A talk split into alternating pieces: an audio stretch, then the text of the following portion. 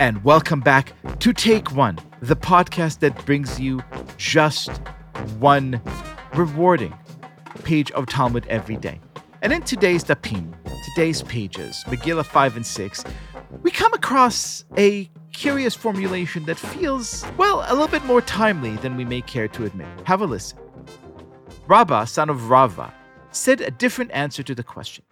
Even if you say that Rabbi Yehuda Hanasi planted the sapling on his own day of Purim, i.e., on the day that the Megillah was read in his location, it was still permitted to plant the sapling. This is because the Jewish people accepted upon themselves the prohibitions against eulogizing and fasting on Purim, but they did not accept upon themselves the prohibition against performing labor. The idea here being that some of the prohibitions uh, associated with Purim were embraced, but this one prohibition to work was not, which is strange. You think people would take any chance they could to get off work. And here we are in the midst of a global work crisis in which many people have jobs that simply cannot be filled. And many people are saying that they don't want to take just any job, but want to wait for one that actually respects their abilities. It's a very intricate situation, and today's stuff is an opportunity to invite to the show the author of a book I've read recently and left a profound impact on me. It is The Tree of Life and Prosperity 21st Century Business Principles from the book of Genesis. The author is an investor and thinker and terrific writer.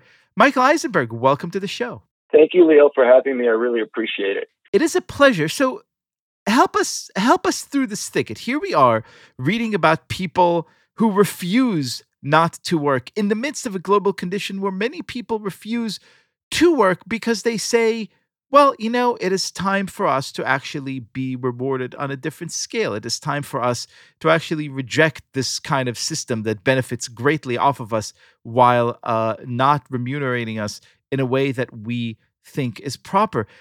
Guide us on how to think about these questions. You write a lot about these issues of, of work, of, of meaning, of value in your book. How are we to interpret the Jewish people's insistence that they need to work even on Purim? So uh, I'll back up and surprise you with something you didn't mention, which is I actually also wrote a book on Purim called The Vanishing Jew. And I actually treat this passage in the book. And I'm going to attempt to combine what I what I said in that book with some of the insights from the Tree of Life and Prosperity and just my day to day job as an investor.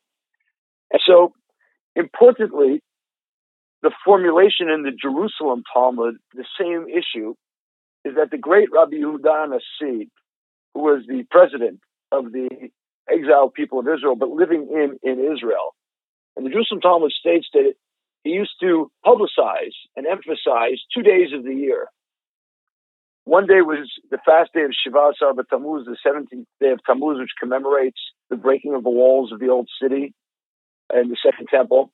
And he would defiantly bathe himself on that day. And the second thing he would do is he would plant saplings, trees on Purim.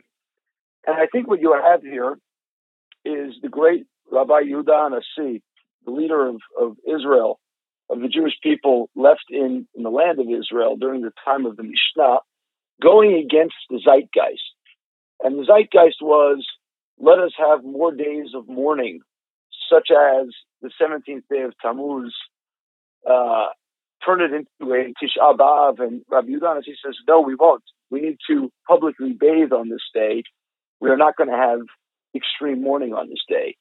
And the same thing he is going against the zeitgeist is he probably had people at the time who said, we're now an exiled people because the temple has been destroyed, we need to treat Purim, which is an exile holiday, as a holiday just like Passover and Sukkot and Shavuot, and we need to outlaw doing work.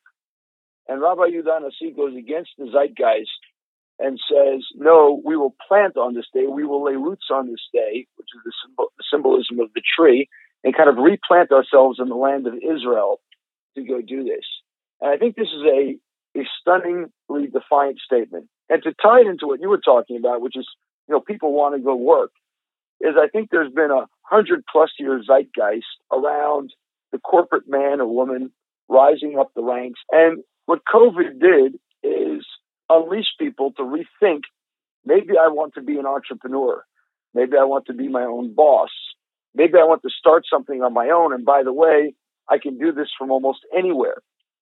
And uh, I think what they call the great resignation is exactly that. But I think it teaches us another lesson as well. And that is if the government makes decisions, if leaders make decisions, people actually do it.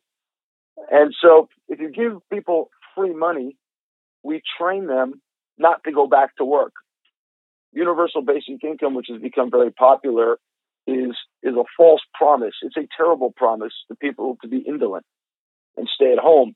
And people won't go back to work. In the same way, by the way, you know, you have other things. What happens when you close down, you know, pipelines or nuclear energy? Well, energy prices go up. That's what's going on in, in Germany today and in the United States as well, for what it's worth. And so I think the second element is if leaders lead, people follow. When leaders kind of curl up, we don't have it. And I think Rabbi Yehuda Nasi was the greatest leader since King David. The Talmud says in a different place that we never found Torah and greatness and leadership in the same person since King David until came along Rabbi Yehuda Nasi. And I think the profile of leadership is the ability to go against the zeitgeist, is the ability not to give in to populism, is the ability to stand up and say, we'll be different and we'll plant roots. I think that ties in also, by the way, to the last parshas of the week, which is Joseph going against the family zeitgeist. They were all shepherds. He wanted, he saw an agrarian economy. He had dreams about the future that were different than the present. He stood up in front of the king and said to him, they all got it wrong. You know, gonna, here's what I think your dream means. And he innovated his way to get there. And I think that is just a hallmark of leadership, standing up and saying, I won't give in to what the populace is doing and what's popular today. Michael Eisenberg, this has been a terrific and deeply insightful look at questions that then as now remain at the core of our human experience. Thank you so much for being our guest. Thank you, Liel. Really appreciate you having me.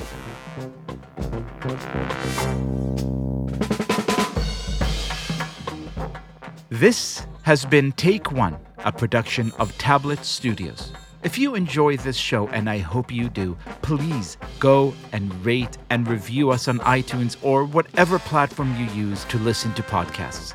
Each week, we'll be releasing new episodes Monday through Friday, covering the entire weekly portion of Daf Yomi. I'm your host, Liel Leibovitz, and our producers are Josh Cross, Sarah Fredman Ader, and Robert Scaramuccia, with help from Quinn Waller. For more information, go to tabletmag.com slash take one or email us at takeone at tabletmag.com. You could find us on Twitter at Take One Yomi or join our Facebook group by searching for Take One Podcast. I hope we've made your day a little bit more Talmudic, and we'll see you again soon.